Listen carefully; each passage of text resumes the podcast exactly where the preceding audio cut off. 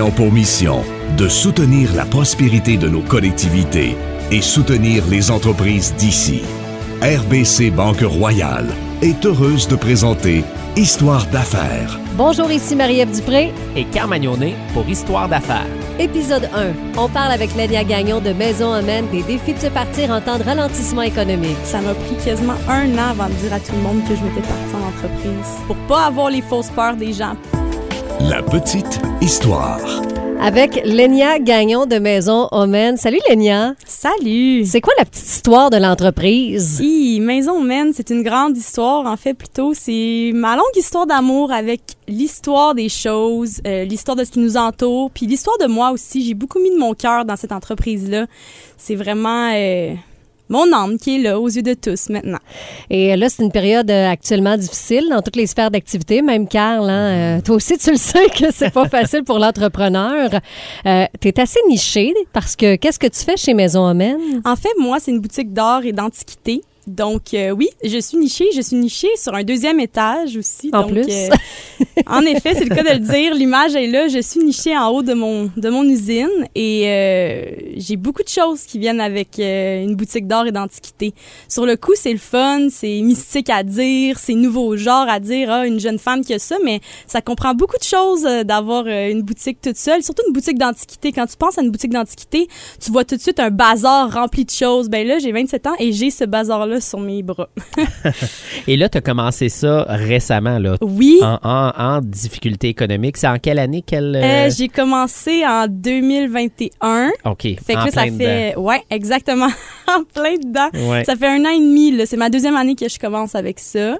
Ça fait un an que je suis à Granby officiellement. En temps difficilement euh, économique, mais en plus de ça, post-COVID. Donc, euh, un double euh, enjeu. Je sais pas à quoi j'ai pensé d'ailleurs. Ouais. Avec autant de complications, moi, je me suis dit, oui, bonne idée. Vas-y, Lénia. Vole Ouais. de tes propres ailes. Ben. J'imagine que c'est une affaire de cœur aussi. À un moment donné, tu as en dedans de toi, puis c'est là que ça se passe, c'est tout. Mais justement, ça doit t'amener des, des défis. Un, d'être niché. Deux, de partir post-COVID. Puis trois, en temps de ralentissement économique? Oui, ça m'apporte beaucoup de défis. Néanmoins, ces défis-là, ce que ça montre, c'est que ce qui compte, c'est que j'ai confiance en moi, en mon instinct, en mon feeling, en bon anglais, et euh, de foncer. Parce que si on veut faire réaliser un projet, si on veut concrétiser nos rêves, faut que tu crois en toi, faut que tu crois en tes rêves, sinon personne d'autre va le faire. Donc c'est ça qui me qui me tient les reins solides en ce moment. Ben, je pense que c'est bien dit. Puis, tu sais, euh, en, en post en fait, durant la COVID, post-COVID, c'est une des, des, un des moments plutôt dans l'économie mondiale qui a eu le plus de création d'entreprises et de richesses. Hein? Puis, c'est drôle à dire parce qu'on a eu quand même des temps difficiles. Et je pense que tu l'as bien ciblé. Je pense que les entrepreneurs qui se lancent, ben, soit te cibler un, un, un besoin, puis ça, ce serait intéressant de t'entendre là-dessus, ou tu as vraiment pris le temps d'analyser les pour et les contre tu l'as compris qu'il va y avoir un challenge à faire durant ce temps-là, et puis tu as décidé de foncer, puis tu l'as dit, ça l'a pris plus de confiance en toi que tu aurais besoin. Est-ce Oui. que justement, c'est le, le contexte économique, c'est ce qui t'a apporté aussi à ton modèle d'affaires? Parce qu'on va se le dire, c'est quand même une économie pour le client, ce que tu apportes. Mhm. En effet. Euh, je sais pas si c'est le contexte économique qui m'a amené à faire ça. Peut-être. Peut-être que c'est toutes ces tangentes-là ensemble. C'est plutôt... J'étais chez moi, dans la solitude du COVID, évidemment, comme tout le monde. Et euh, à force de regarder autour de moi, chez moi, dans mon chez moi, je me suis dit, peut-être que les gens aimeraient ça aussi se sentir bien, comme si c'était un royaume chez eux, comme si c'était euh, à l'image de comment ils se sentent à l'intérieur. Donc, j'ai apporté ça, mais j'ai vraiment pas pesé les pour et les contre. J'ai été vraiment impulsive. Je me suis dit, bon, je vais le faire et je le ferai pas à moitié parce que si je le fais à moitié, euh, je concrétiserai peut-être jamais la chose. Donc, je vais le faire tête baissée. Et c'est une fois que j'ai été dedans que là, les défis ont commencé à arriver, puis que là, je me suis dit, ah, j'aurais donc dû faire une étude de marché. Fait que je l'ai faite après, puis je me suis arrangée par la suite pour euh, améliorer la situation, pour relever les défis. Mais euh, c'est vrai que maintenant que tu le nommes, le contexte économique, oui, en effet, je pense que c'est important d'arrêter de consommer dans des magasins à grande échelle. Donc, euh, je veux pas critiquer euh, Walmart ou whatever, là, mais je pense qu'il faut être conscientisé de ce qu'on consomme, il faut être conscientisé d'où qu'on achète nos choses. Puis c'est sûr que le problème économique va persister si on continue de nourrir des multinationales puis des grosses entreprises au lieu d'aller vers le local, puis vers une conscience éco- écologique et économique de ce qu'on consomme.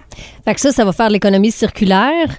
Ouais. Puis ça va nous aider justement. Et j'ai envie de t'entendre. Comment ça va, justement, Maison Omen, depuis que tu as lancé ça en 2021? Ben, ça va bien. Ça prend de l'expansion année après année. Ben, je dis année après année. C'est ma deuxième, mais chaque, chaque mois, ça prend de l'expansion. Puis des fois, euh, quand c'est bien, bien noir dans ma tête, puis que je me dis, Seigneur, c'est peut-être la fin. Non, ça remonte toujours. Puis il y a toujours des nouveaux clients qui viennent à moi. Il y a toujours des nouvelles opportunités qui viennent à moi. Fait que je me dis, si je continue d'y croire, si je continue d'y mettre mon temps, mon cœur, puis de le faire pour les bonnes raisons et non pas juste pour m'enrichir puis devenir une multinationale, les choses vont continuer de bien se dérouler. Parce que on dirait qu'aujourd'hui, on valorise pas ça non plus de faire de l'argent. Hein. C'est comme, c'est mal. On se sent mal de faire de l'argent. On se sent coupable. Ça, c'est des fausses croyances et c'est des fausses peurs qu'on se fait instaurer depuis multiples générations. Puis là, ben justement, c'est d'apprendre en tant qu'individu à briser un peu ces patterns-là sociaux, à briser ces croyances-là qui sont qui sont insérées dans notre tête depuis euh, primaire, secondaire, de nos parents, de nos grands-parents et ainsi de suite. Puis là, j'apprends encore aujourd'hui en tant que jeune entrepreneur à pas me sentir mal d'en faire de l'argent, puis à pas me sentir mal non plus de l'utiliser mon argent. C'est normal, puis ça fait partie de ce processus là. Et il y en a qui aiment ça s'acheter euh, une TV 150 euh, pouces, ben moi j'aime ça acheter des antiquités puis de les partager avec les gens. C'est ça ma passion. Qu'est-ce que les gens qui viennent à Maison Omen ou qui achètent en ligne te disent? Qu'est-ce qu'ils viennent chercher chez vous? Ah, c'est vraiment euh, un mystère qu'ils disent chez moi. Ils rentrent dans mon environnement puis ils disent que c'est mystique, que c'est comme un tableau, qu'ils n'ont jamais vu quelque chose comme ça. Et je pense que ils viennent chercher ce que leur cœur leur amène à venir chercher. Donc, ils viennent pas pour acheter euh, trois, quatre cadres, deux, trois chandeliers. Non, ils viennent puis ils voient un morceau qui leur parle, une pièce qui vient les éveiller quelque chose en eux puis qui vont ramener chez eux justement pour plusieurs générations, j'imagine, qui vont transmettre un jour à leurs enfants et ainsi de suite. Puis c'est ce que je trouve beau c'est que mon entreprise est basée sur mon cœur, puis ce qui réveille les gens, ben c'est leur cœur aussi quand ils viennent chez moi. Mhm. Ouais. Je ne sais pas si tu savais, Marie, mais peut-être que tu t'en rappelles, mais dans le temps, dans les premières années qu'on s'était rencontrés, à peu près cinq ans avant Tite Frette, j'avais lancé ici la salle de montre. Hmm. Est-ce que ça dit quelque chose? Non, ça me dit rien. C'était une galerie d'art, justement. Ah, puis on avait un peu d'antiquité. Hein? On était sur la rue principale en face de chaussures, euh, j'oublie c'est quoi, l'anglois, ça oui, peut-tu? c'est ça. Et puis, euh, donc, je connais quand même bien le monde de l'art, le monde des antiquités et tout. Et nous, on a, on a vendu, dans le fond, à Art, etc., à Montréal. Et puis, euh, moi, ce que je trouvais le plus difficile, du, monde des arbres et des antiquités, on va, on, se dire c'est très quand même proche, là, c'est justement de changer ses habitudes de consommation-là. Mm. Parce que euh, les gens ont tendance à chercher la facilité euh, et l'économie. Mm. Il, y a, de l'économie à faire dans l'Antiquité aussi, mais de plus en plus, les boutiques d'Antiquité deviennent de plus en plus chères mm-hmm. aussi. Donc, des fois, c'est pas tant économique. Hein. Exact. Donc, est-ce que tu trouves que encore aujourd'hui, c'est, justement quelque chose qu'on doit travailler, de dire, euh, oui, tu peux économiser euh, et oui, tu es capable de, de, trouver ce que tu as besoin, puis tu es, capable aussi que ça soit facile, parce que souvent, les gens ils disent, mon Dieu, j'ai pas le temps à perdre à faire 56 places euh, mhm. d'antiquité, puis j'ai pas le goût de payer un meuble 400 dollars euh, euh, qui a 20 ans puis que qui est à mon humble avis ne vaut plus ça. Mhm. Fait que c'est quoi les challenges justement que tu vois là que que, que tu as à travailler? Ben en effet ça Hein? C'est un problème. Mais pas un problème, c'est plutôt un défi, mais c'est surtout de... Oui, exactement. Éduquer, conscientiser les gens. Peut-être que le meuble coûte 400 dollars, mais ton meuble Ikea que tu vas payer, tu vas payer 100 dollars que tout le monde a, donc il y a peut-être 150 personnes qui ont le même juste à pas d'originalité. Oui, pas d'originalité. Puis dans 10 ans, il sera plus à la mode, il sera plus bon. Le petit laminé dessus va briser, alors que mon meuble que ça fait 45 ans que, qui existe, qui vaut 400 dollars, mais qui a été fait en bois à la main, que c'est le seul. Ben c'est là que tu vas chercher quelque chose d'unique. Puis c'est là que tu donnes une valeur à ce que tu as chez toi, puis à ce que tu donnes aux choses. Fait que si tu donnes pas de valeur à ton entourage, tes meubles, tes biens, mais pourquoi tu aurais de la valeur dans ton quotidien? Ouais. Donc, moi, c'est de donner de valeur. L'éducation qu'on fait à travers les boutiques d'antiquité et aussi les, les, boutiques de friperie, parce que c'est mhm. un peu le même challenge qu'ils ont, c'est qu'on achète un produit qui est de la qualité déjà, mm. puis on, on, travaille pour une économie plus verte, puis un produit qui va nous durer, qui va ben perdurer dans le temps. Exactement. Donc, c'est ça qu'on travaille. Puis Puis des, exactement, c'est ça Ouais. qu'on travaille. Puis des fois, puis j'aimerais le nommer, les gens disent ah c'est cher ce prix-là pour un, un objet qui a déjà été utilisé. Oui, c'est plus cher. En effet, parfois je dois monter mon prix. Faut pas oublier non plus que ce produit-là est de seconde main. Donc il a déjà été acheté, il y a déjà des taxes qui ont été payées dessus. Puis là moi, je, je l'acquiers, je te le revends, mais je dois encore payer des taxes dessus, même si les taxes ont déjà été Ouais. payées dessus. J'imagine qu'il y a un travail aussi pour le remettre à neuf. Oui, en effet, il y a une valeur ajoutée. Moi, je prends le temps de le laver, de le cirer, ben si c'est un meuble en bois par exemple, de le revernir ou je vais prendre le temps de coudre ce qui a été brisé. Je prends le temps de redonner de l'amour à cet objet-là. Ouais, puis on l'a pas dit, mais tu choisis aussi tes pièces. Ben oui, Tu sais, c'est- tu vas pas prendre n'importe quoi, Non. là, Lénia. C'est soigneusement sélectionné. Je prends Mhm. le temps, puis ça vibre avec moi, puis je sais que ça va vibrer avec quelqu'un d'autre. Ah, le mot sélectionné, c'était le bon mot. Ouais. Moi, j'aimerais ça savoir, on a parlé de ralentissement économique, ça, ça a été un moment où est-ce que toi, on est encore dedans d'ailleurs, où est-ce que toi, tu t'es lancé post-COVID, est-ce que ça t'a amené à repenser ta façon de faire, même si tu dis que tu t'es lancé un peu euh, Euh. sans réfléchir? ça m'a assurément amené à repenser à ça. Il a fallu que je m'assoie, que je crée un plan d'affaires, puis que je vois, OK, c'est cette ligne-là que je dois suivre, c'est ce budget-là que je dois m'allouer à réinvestir mon argent dans ce que j'achète par mois, etc. Assurément, j'ai pas eu le choix de faire ça. Néanmoins, je suis encore un peu impulsive. Je pense que c'est ça ma marque de commerce ici. Là. fait que des fois, ben, j'y vais tête baissée, puis ben, je me trompe pas. En général, j'ai raison. Ben, tu vois, ça, si t'as un gut feeling, puis que tu le suis, puis que ça marche après, Oui, pourquoi pas, dans le fond, là? ben, en effet, gut feeling and guts feeling aussi. Là, on parle de toi, de ce que toi tu ressens, mais quand on se lance en affaires, il y a toujours notre entourage. toujours plein de monde. Puis là, je parle d'entourage, ça peut être famille, amis, Ouais. euh, anciens collègues. Qu'est-ce que t'as dit de te partir ce genre d'entreprise-là dans le contexte actuel?